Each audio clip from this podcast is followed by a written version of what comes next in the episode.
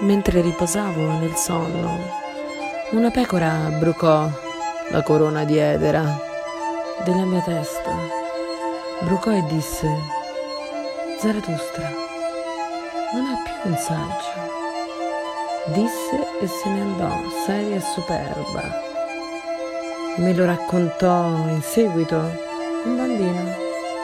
Mi piace riposare dove giocano i bambini, vicino al muro diroccato. Sono i cardi e i papaveri rossi.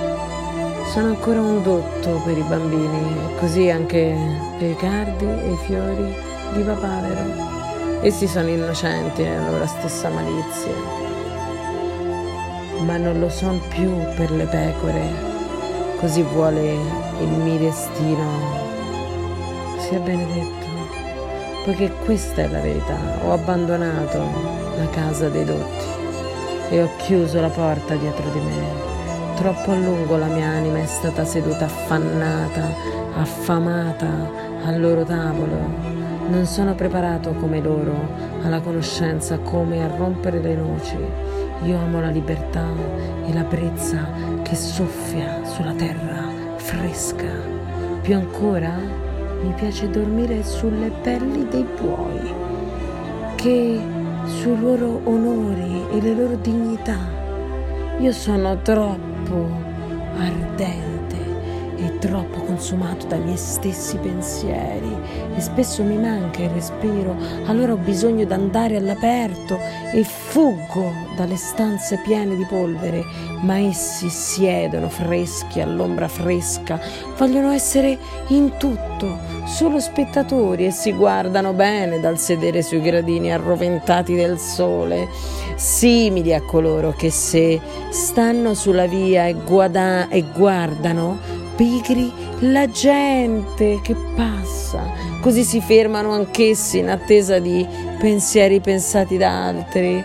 Appena tocchi loro una mano, fanno involontariamente polvere intorno a sé, come fossero sacchi di farina. Ma chi potrebbe pensare che questa loro polvere provenga dal grano e dalla delizia dotata dei campi estivi. Se si atteggiano a sapienti, mi sento terrificato dalle loro piccole sentenze, dalle loro verità.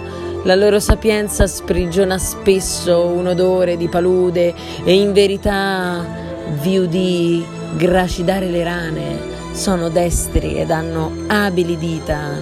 Cosa può volere la mia semplicità? Della loro complessità. Le loro dita sono esperte dell'annodare, del tessere, così essi fanno la calza dello spirito.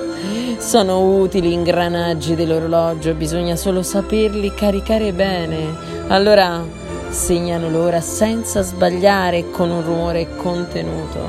Lavorano come macine e cilindri in un mulino purché si dia loro il frumento da macinare, sanno l'arte di triturare il grano e di ridurlo in polvere, sanno controllarsi le dita a vicenda e con diffidenza, astuti, in piccole malizie spiano coloro la cui scienza cammina zoppica e li attendono così come fanno i ragni li ho sempre visti preparare con diligenza il veleno e perciò essi si coprono sempre le dita con guanti di vetro.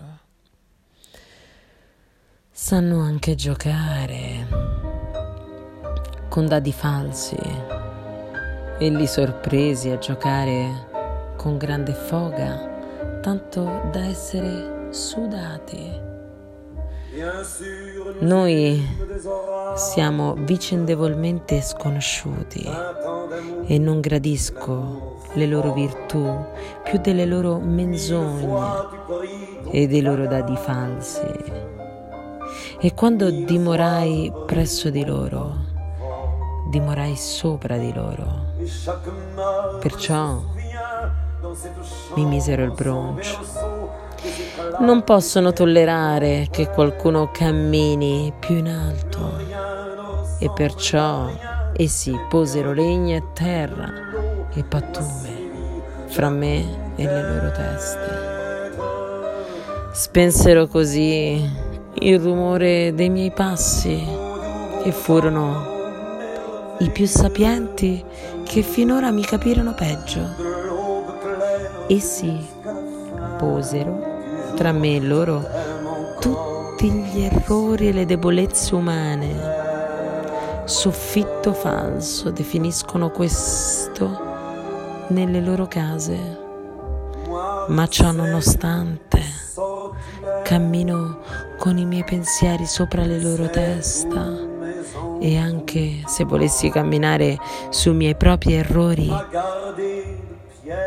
sarei sempre più in alto di loro e della loro testa, poiché gli uomini non sono uguali. Così parla la giustizia. E ciò che io voglio, essi lo potrebbero volere. Così